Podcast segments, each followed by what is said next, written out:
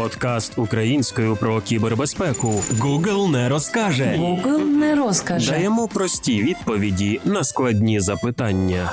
Google не розкаже. Всім привіт! Вітаємо вас на другому випуску подкасту про кібербезпеку Google не розкаже. Сьогодні будемо говорити про пошуки першої роботи. Зазвичай це травматичний досвід. Я читаю пости на LinkedIn, спілкуюся з людьми з нашої спільноти, і вони хочуть почати працювати в кібербезпеці, але не знають, що робити, з чого взагалі почати. Через це вони йдуть в інші сфери. І хочемо, щоб цього не було, щоб більше спеціалістів та спеціалісток з'являлося на нашому ринку. І я сподіваюся, що в цьому нам допоможе сьогодні крута експертка Ольга Насібуліна, засновниця платформи з мечингу талантів у сфері кібербезпеки CyberPeople. Також Оля запускає Cyber HR для тих, хто працює в рекрутменті та HR. Так що, Оль, сподіваюсь, ти розвієш всі страхи щодо пошуку першої роботи в кібербезпеці. Всім привіт, дуже дякую за запрошення. Е, я сподіваюся, що я допоможу стати професіоналам е, кібербезпеці, ті, які шукають зараз роботу, трошки впевненішими в своїх силах та більш рішуче діяти для того, щоб знайти свою першу роботу. Ми близько тижня збирали питання в спільноті Set University Community і на телеграм-каналі CyberPeople. Нам накидали досить багато питань, так що було складно відібрати найкрутіші, але все-таки ми змогли це зробити. Так що сьогодні Оля буде відповідати саме на них. Google і ChatGPT чомусь не можуть дати нормальних відповідей, так що я сподіваюся, вони прослухають сьогоднішній випуск подкасту і зможуть давати вже далі правильні відповіді. Бажаю корисного прослуховування. Google не розкаже. Не кличуть на співбесіди, що робити. Я б відповіла на це питання е, таким чином. Е, Можливо, трошки це буде звучати різкувато, але насправді е, вас ніхто і не повинен кликати на співбесіди. Ми е, живемо зараз в такому світі, що потрібно прокладати доріжку е, самостійно. Тому, звичайно, корисно е, робити е, профіль в LinkedIn і е, підписатись там на компанії, е, куди б ви мріяли потрапити працювати, на людей, яких вам цікаво читати, і слідкувати за анонсами е, вакансій е, у них е, в стрічці. Ви можете почати робити там прості досить публікації щодо ваших спостережень у кібербезпеці, щодо ваших, ем, можливо, якихось публікацій або наукових досліджень. І це буде привертати увагу до вашої сторінки, до того, як ви розвиваєтесь професійно.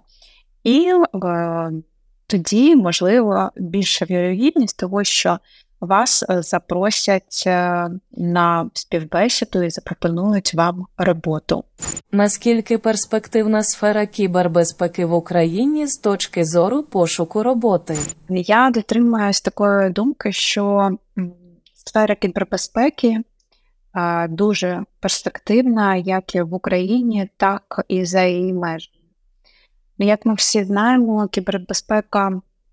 Ми працюємо всі в технічній е, сфері, е, слідкуємо за новинками в технологіях, тому нам не потрібно пояснювати, що наскільки швидко розвивається сфера кібербезпеки.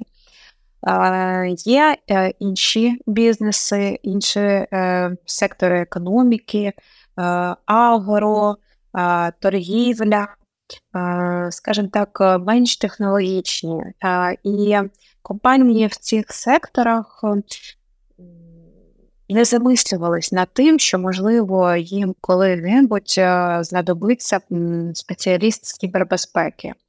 Але ми зараз вже в такій реальності живемо, що е, в середній компанії е, та навіть і маленьким компаніям потрібен або вже обов'язково системний адміністратор на аутсорсі, або навіть спеціаліст, який протестує платформу на враження або інтернет-магазин. Тобто, за, за рахунок швидкої діджиталізації абсолютно всіх сфер бізнесу. Спеці... Попит на спеціалістів з кібербезпеки дуже сильно зростає. Ми, Я бачу велику перспективу для спеціалістів в Україні, е, тому що внутрішній ринок е, буде зростати, а також зростає інтерес від міжнародних компаній е, до спеціалістів саме з України. Так, як завжди, в будь-якій ситуації є абсолютно різні випадки. Наприклад, абсолютно точна інформація є з великих аутсорсингових компаній, яка заключається в тому, що були випадки, коли не хочуть брати компанії е, команди з України, тому що є на на конкретні проекти, тому що є ризики там мобілізації, поганого інтернету, і для, потенційно для клієнтів це ризик невчасного виконання тасків. Ми знаємо, звичайно, що це е, абсолютно неадекватні якісь е, е, нюанси, тобто з тасками з інтернетом чи без ми все одно їх виконуємо. Тобто це один такий кейс, але є і інші кейси, коли приходять компанії і кажуть, от у нас вже працюють працівники з України, і ми не хочемо виставляти свої вакансії в LinkedIn, ми хочемо тільки спрямувати е, набір в Україні. Чи можете ви нам в цьому допомогти? Тобто, це також є такий кейс. Е, тобто, перше, у нас можливості внутрішнього ринку, друге це можливості міжнародного ринку, і третє е, менш розвинений сектор в Україні. Але я дуже закликаю наважуватися е, розвивати його. Це створення продуктів у сфері кібербезпеки. Тобто, ви не тільки можете піти кудись працювати е, на когось, але можливо у вас є якась ідея, ви бачите, що дане технологічне рішення не реалізовано там, або це малоконкурентна ніша. Будь ласка, не бійтеся починати реалізовувати його. Е, так, можливо, потрібно пошукати однодумців. Для таких е, пошуків є наше ком'юніті Cyber People, є, наприклад, ком'юніті Seto University. Е, шукайте однодумців, шукайте партнерів в свої бізнеси, які могли б закрити ті компетенції, які вам не вистачає, і таким чином, стартап там, бізнес можна е, розвинути досить е, швидко. Що вказувати в резюме, якщо не було реального досвіду роботи в кібербезпеці?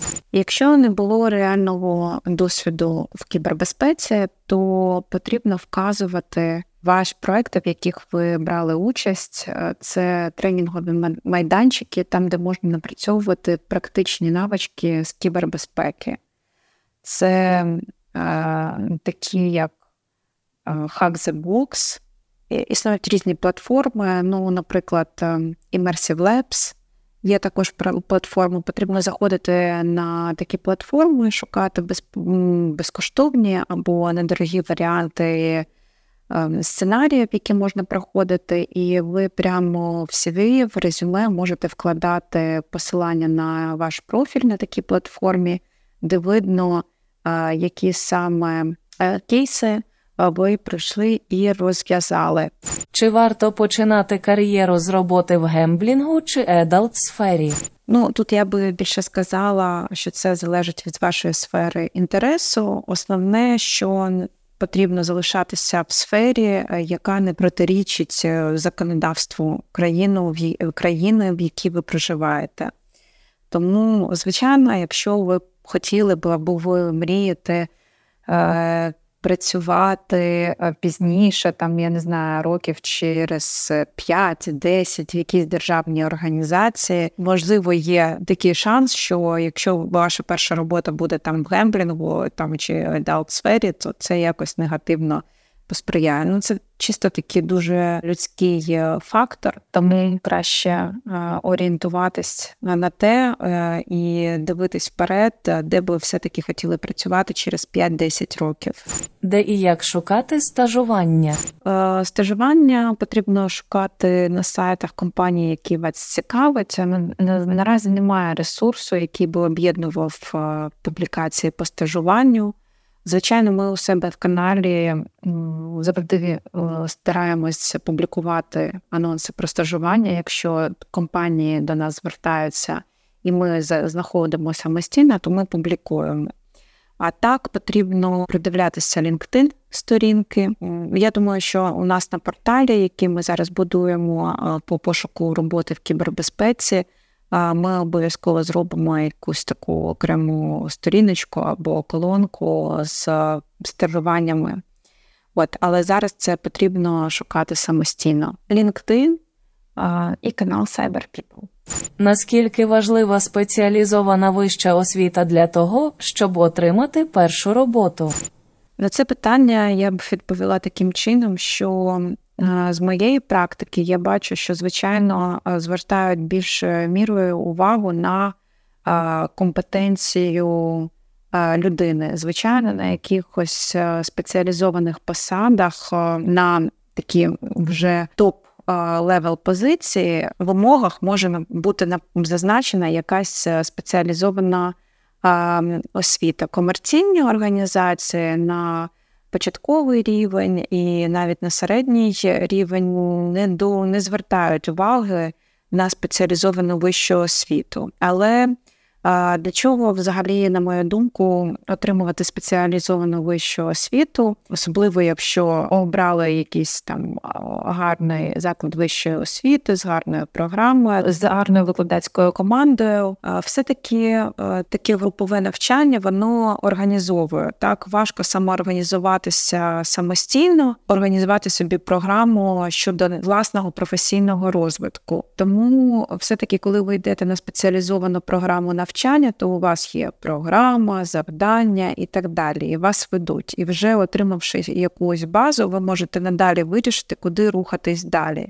Тобто тут е, я б орієнтувалась навіть не на вимоги того, що будуть в мене це запитувати при співбесідах чи ні. а Скоріше задавати собі таке питання, чи зможу я сама або я сама організуватися таким чином, щоб отримувати такі знання, які могли б мені надати в університеті, і вже від цього відштовхуватись. На яку зарплату Джуну варто розраховувати? Е, ну, я вирішила трошки провести навіть опитування у нас в каналі е, і запитати більше. Е, у реальних професіоналів е, і роботодавців, е, яка ж все-таки зараз зарплата у джунів, і більшою мірою відповідь була від 500 до 1000 доларів в місяць. Е, були навіть відповіді, що і більше е, тисячі, можливо, але в основному це 300-500, 500, от так, від 300 до 1000 доларів за місяць.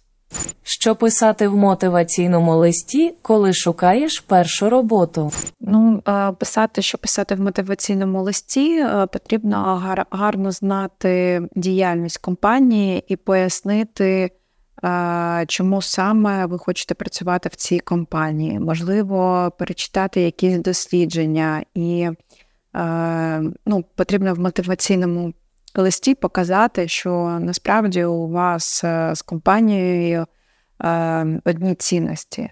Тобто, ну, наприклад, ви також хотіли б досліджувати кіберінциденти. У вас гарно виходить аналізувати, тому ви б змогли ем, додати цінність команді.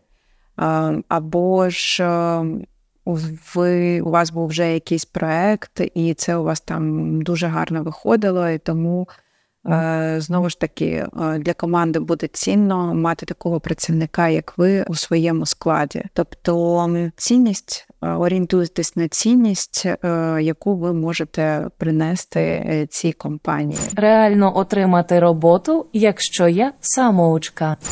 На мою думку, це абсолютно реально. Тому що ви можете напрацювати практичні скіли, тренуючи їх на різних платформах, от, і ну, маючи софт-скіли також. Тому в цілому дивляться компанії на талант та практичні навички кандидату. Що показувати в портфоліо? Якщо немає жодного реального проєкту, мені здається, я вже частково відповідала на це запитання.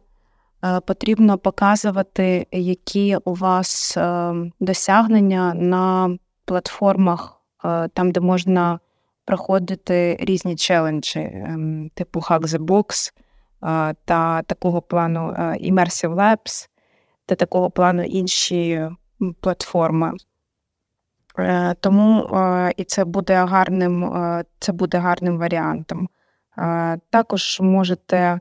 Е, показати, якщо ви десь стажувались е, або реалізовували якісь е, волонтерські проекти. Ну, мається на увазі теж у сфері проектного менеджменту, або ж якщо у вас була така можливість у сфері кібербезпеки. От тому це такий гарний варіант, який можна показувати, якщо немає портфоліо. Сподіваємось, якщо у вас залишались якісь питання щодо пошуку першої роботи в кібербезпеці, ми на них змогли відповісти, і ви таки зможете знайти своє перше круте місце і поділитись своїми успіхами в коментарях до цього випуску. У наступному випуску ми поговоримо про ще одну кар'єрну тему про свіч в кібербезпеку, і розкажуть нам про це реальні свідчери. Тож не перемикайтеся. Подкаст українською про кібербезпеку. Google не розкаже. Google не розкаже. Даємо прості відповіді на складні запитання. Google не розкаже.